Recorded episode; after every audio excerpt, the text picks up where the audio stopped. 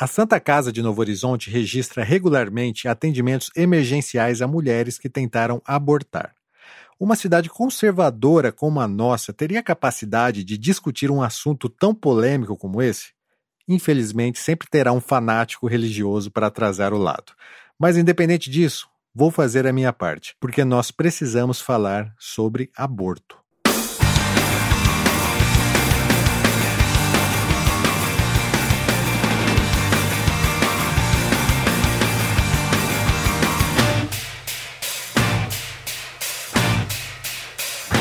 Nas últimas semanas, a notícia da liberação do aborto na Irlanda e na Argentina reacendeu a discussão.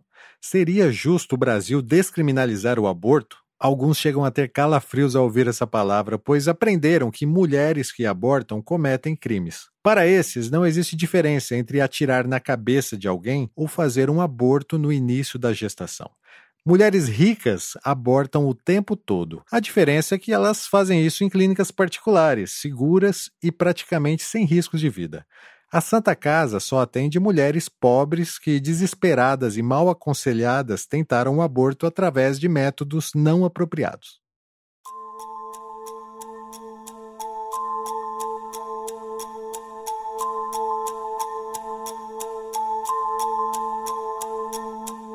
O primeiro ponto a ser discutido e aceito por ambos os lados desse debate é o fato de que o aborto existe. Todos os dias, milhares de abortos ilegais ocorrem. E pior, existe um submundo de clínicas abortivas ilegais lucrando milhões com essa prática. O único risco é o da mulher pobre, pois se ela não morrer durante o aborto e precisar ir ao hospital, ela provavelmente será denunciada por um crime. Na Irlanda, o que foi aprovado não é a matança de fetos, e sim a descriminalização do aborto. Você sabia que nos países onde o aborto deixou de ser crime, a prática caiu pela metade? Pois é. Você sabia que só em 2014 20 mil mulheres morreram durante o aborto? Você sabia que as clínicas abortivas apoiam as campanhas de políticos da bancada religiosa? Eu acho que na cabeça de alguns fanáticos religiosos, a descriminalização do aborto vai pôr em risco a existência da raça humana, pois nada justifica o tabu do qual tratam esse assunto.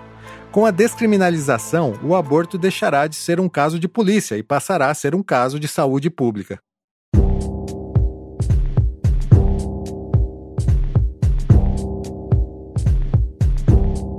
Hoje, se uma mulher pobre procura um centro de saúde e confessa que está pensando em abortar, ela corre o risco de ser denunciada. E isso é ridículo. Uma gravidez indesejada é talvez a pior coisa que pode acontecer com uma mulher. Só ela sabe o peso e a responsabilidade que é gerar uma vida e só elas, as mulheres, é que têm direito de decidir se terão aquele filho ou não. Como podemos debater e decidir no Congresso um assunto tão complexo e exclusivo do universo feminino, sendo 90% desses senadores e deputados homens? Ou melhor, sem útero. Ah, mas nas famílias tradicionais, quem decide o que é melhor para as mulheres são os homens. Quem mandou ela abrir as pernas? Qual família tradicional, cara pálida? Aquela que o marido tem uma amante e paga uma fortuna para ela abortar? Aquela que o marido bate na esposa ou aquela que o marido sai da igreja e vai passear no rodanel?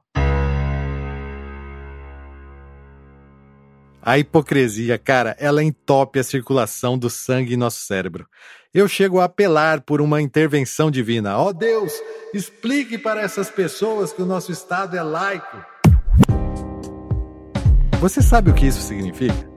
Estado laico é um país ou nação que tem posição neutra no campo religioso, ou seja, as leis que são aplicadas e defendidas na igreja não são as mesmas leis do Estado e nenhuma religião pode influenciar nos assuntos do Estado. Nosso Estado é laico, você queira ou não, e o aborto será discutido sim, você queira ou não. Ai, no Juntar, segue marchando, tamo por todo canto. Se a gente não se unir, ninguém vai secar nosso pranto. Oh, pelo direito de escolher, eh, eh. pelo direito de ser ou não ser, eh. pelo direito de ter ou não ter. Não venha interferir, só eu devo decidir. Pelo potencial, um jugo mais igual. Estado não se meta no meu útero. Li num muro pela capital e é real. O mal contra as mulheres ainda é único. Essa foi mais uma matéria falada do NH News. E de onde veio essa, tem mais. Você pode ouvir as outras matérias faladas acessando o meu blog, que se chama Blog do Gilson De Lázari. Se você quiser, também posso te enviar as matérias pelo WhatsApp. Tem o link na descrição, é só clicar lá e confirmar a mensagem.